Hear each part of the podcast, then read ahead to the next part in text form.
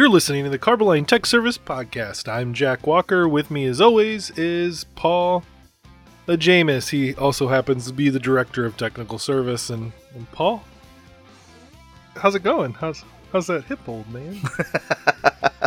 Shoes on the other foot, man. You're the old one who's hurt. you got to hear about me all the time. Yeah.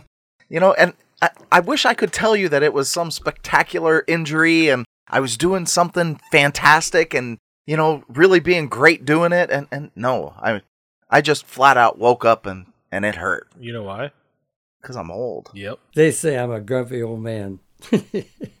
I, I see. I don't deny that. That's where you and I differ.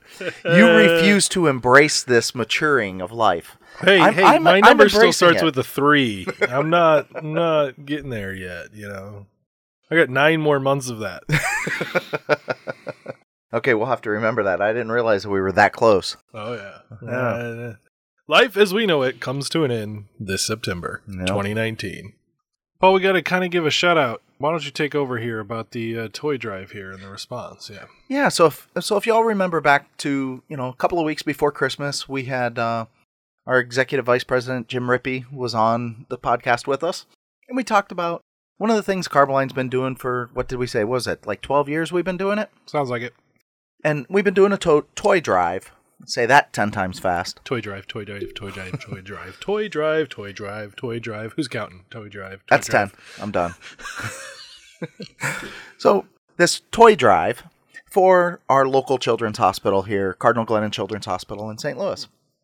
And we reached out and said, you know, either send something in here or look up your local ones. And boy, did we have a fantastic year this year. We had a 50% increase over the previous year Oh wow. in one year. It was a fantastic showing.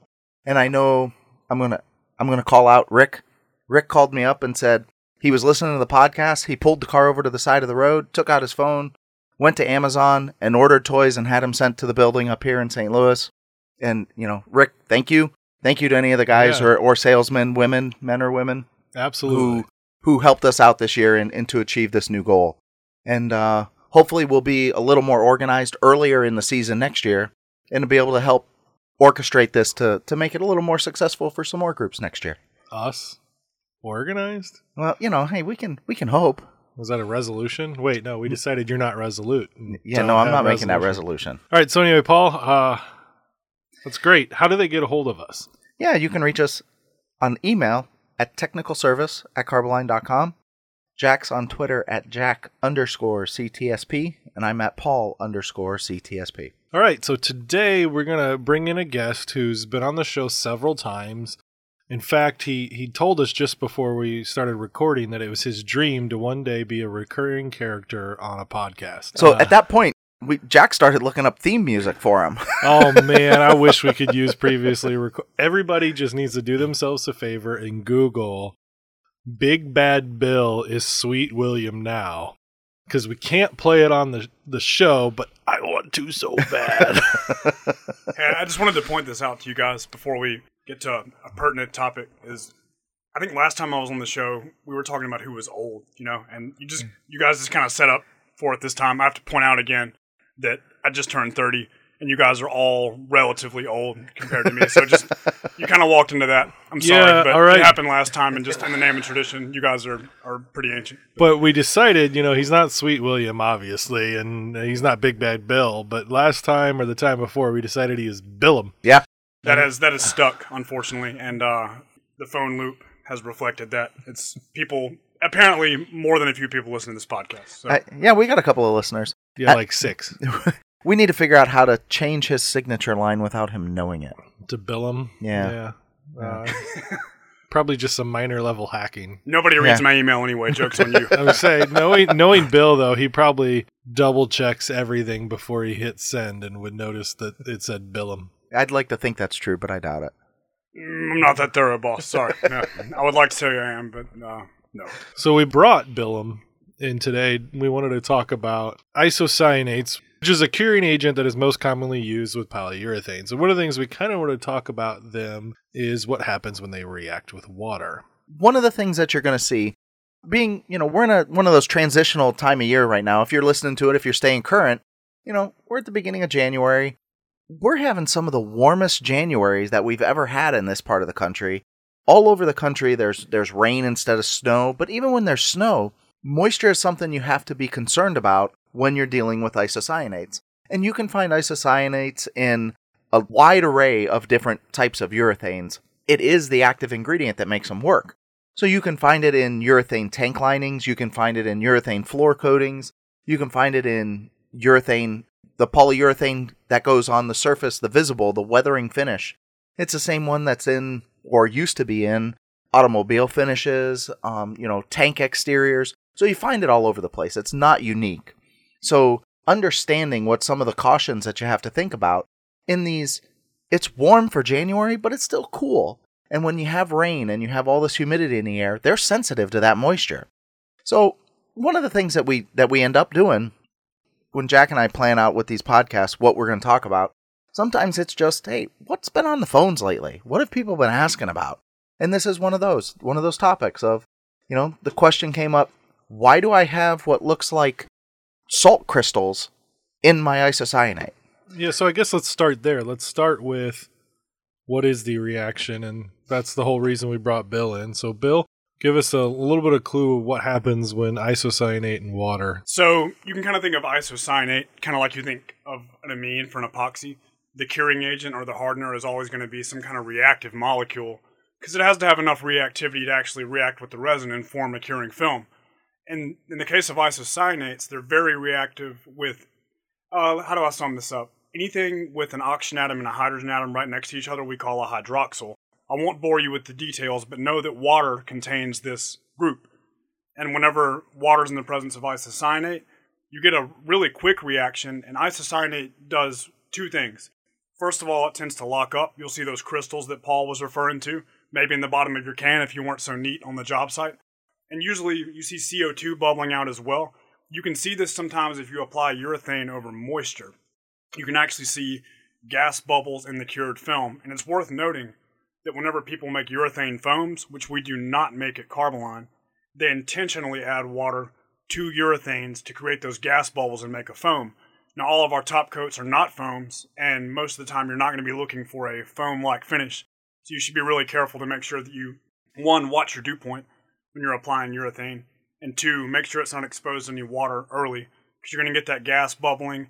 The cure reaction may not complete if all your isocyanate's eaten up by water and even small amounts of water can make a huge difference. So always look out for that. Any amount of water matters. Always be sure to practice good can hygiene with all your urethane converters and isocyanate based materials because let me reiterate any small amount of water can seriously affect the performance of the urethane negative way. And I'll take a step further there with your you said your can hygiene. So you said that CO2 is part of the reaction uh, That's right. that happens and uh, I've seen can lids take off like a rocket Yeah, that's because um, the isocyanate inside gets it's it's highly humid outside or such. But anyway, some moisture gets in there and it just builds pressure, and then you just slightly slightly start to open that can, and that can shoots ten to fifteen feet in the air. absolutely, and uh, probably not the best idea to shake urethane converters, especially I think all the ones we sell at Carboline uh, are unfilled. There's no reason to shake them. And if there is any moist air in there, you don't want to do anything to entrain that moist air into the isocyanate. So, you know, the vast majority of the time, just open the urethane converter can, give it a little stir with a stick, and then mix it with your urethane part A. You don't want to do anything that could potentially introduce water. Assume the air is wet, and just be sure to to consider that whenever you mix your urethane together. Because if the water reacts with the isocyanate at those reaction sites of the molecule, what can isocyanate now not react with? The urethane. Yeah, the urethane resin. Absolutely. Whenever isocyanates react with water, that's almost the same reaction as when it reacts with the urethane resin. So, like Jack pointed out, if it's already reacted with the water, it will not react with your urethane part A. It's it's not a reversible reaction. That's right, yeah. So once you once you tie it up, it's it's locked there. One of the things we do as a paint manufacturer is when we can these isocyanate components, we put an, a layer of gas on the top of that. And usually it's a nitrogen blanket is what we call it. And it's, you know, nitrogen gas that's been cleaned, dried, and it's just comes out of a nozzle and you squirt it on. and it displaces the natural atmosphere that's in the area, the normal air that we would breathe. It pushes that away, and the nitrogen settles on the surface of the paint, and that prevents moisture contamination from getting in there. So that's why you don't want to have do any aggressive shaking or agitating before you're ready to use it, because that nitrogen blanket is there to prevent liquid from getting or water from getting into your ISO. Well, I guess I should clarify one point further too. Is when we were talking about the can lids shooting off the top, it's, it's hardly ever an unopened can. It's usually a can that has been opened once, exposed to the atmosphere, and closed again. It's usually the second, third, fourth, whatever opening. Yeah, somebody you see that. And and you know, this is another one of the reasons why you will find on most paint companies' product data sheets not to mix partial kits. And this is one of the reasons why we don't recommend mixing partial kits because once you open up the can, now you've exposed you know, air and moisture to your paint and you run into this risk of all of the side effects that could happen by having moisture uh, contaminating your system. All right, it's that time again. It's that time to remind you that Carboline pays the bills, and they're paying a bill for us. They're sending us out into the public, Paul. We are going to get to go out and meet people in the wild. I can't believe it. If you don't know what we're talking about yet, you need to stop by at the SSPC Coatings Plus conference in Orlando, Florida. It's February 12th to the 14th. Carboline is going to have a booth, and guess what? We're going to be doing the podcast live in the booth.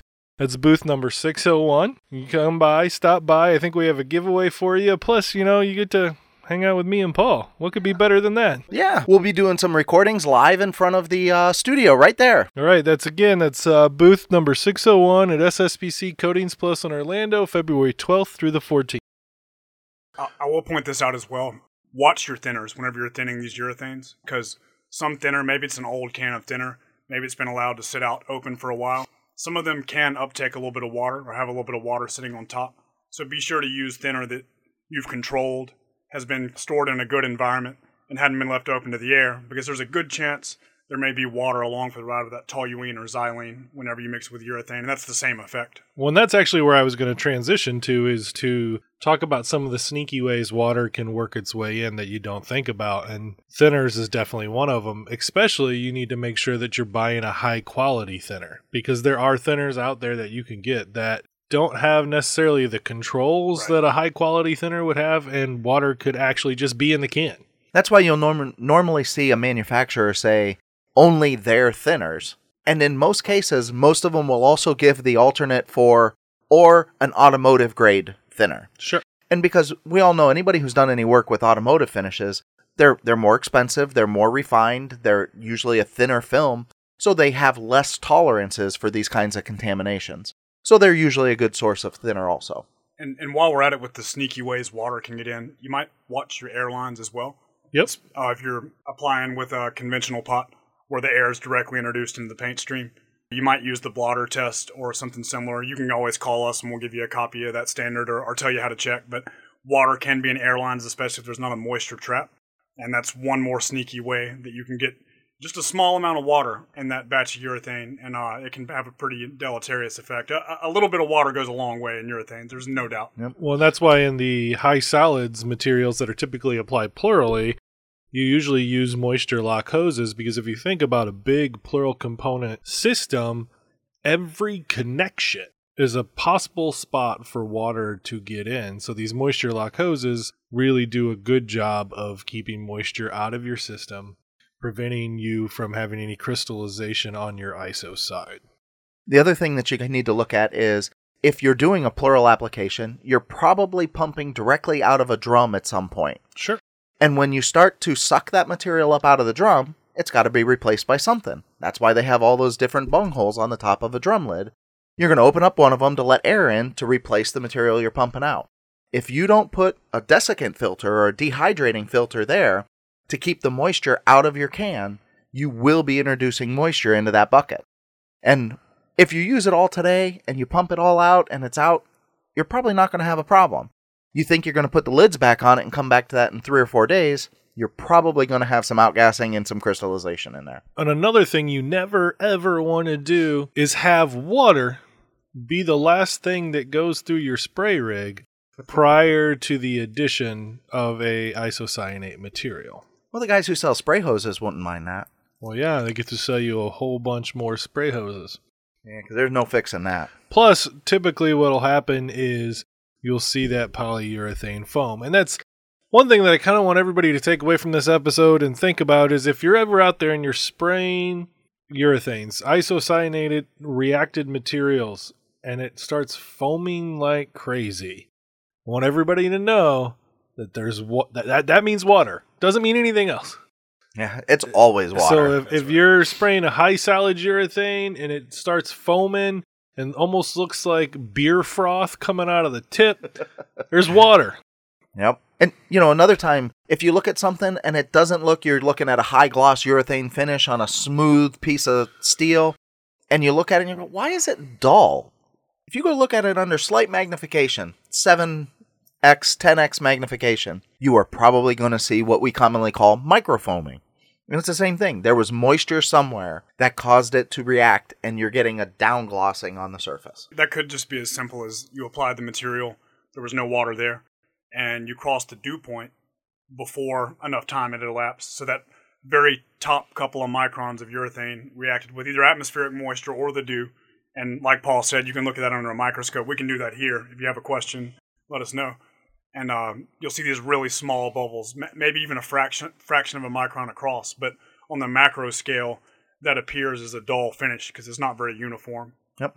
All right. Well, I think we've kind of talked as much as we can about water and isocyanates. Have we fed the fed horse? We have fed the fed horse, but I do want to leave you guys with a little gag that you can pull on some of your slower coworkers. Okay, so the next time you see, Hey, I got of a bum hip. I'm not that bad.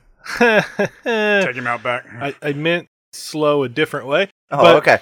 Um, if you see him drinking a bottle of water and you really want to mess with him, look him dead in the eye and go, "You know they put dihydrogen oxide in that."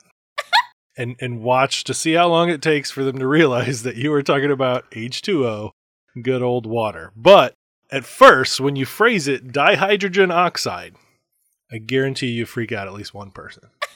and with and with that nerdy tip, we leave you and we'll see you next Monday. Bill, thank you so much for coming in. Thanks, guys. Appreciate it. Thanks, Bill. I'll keep working with you.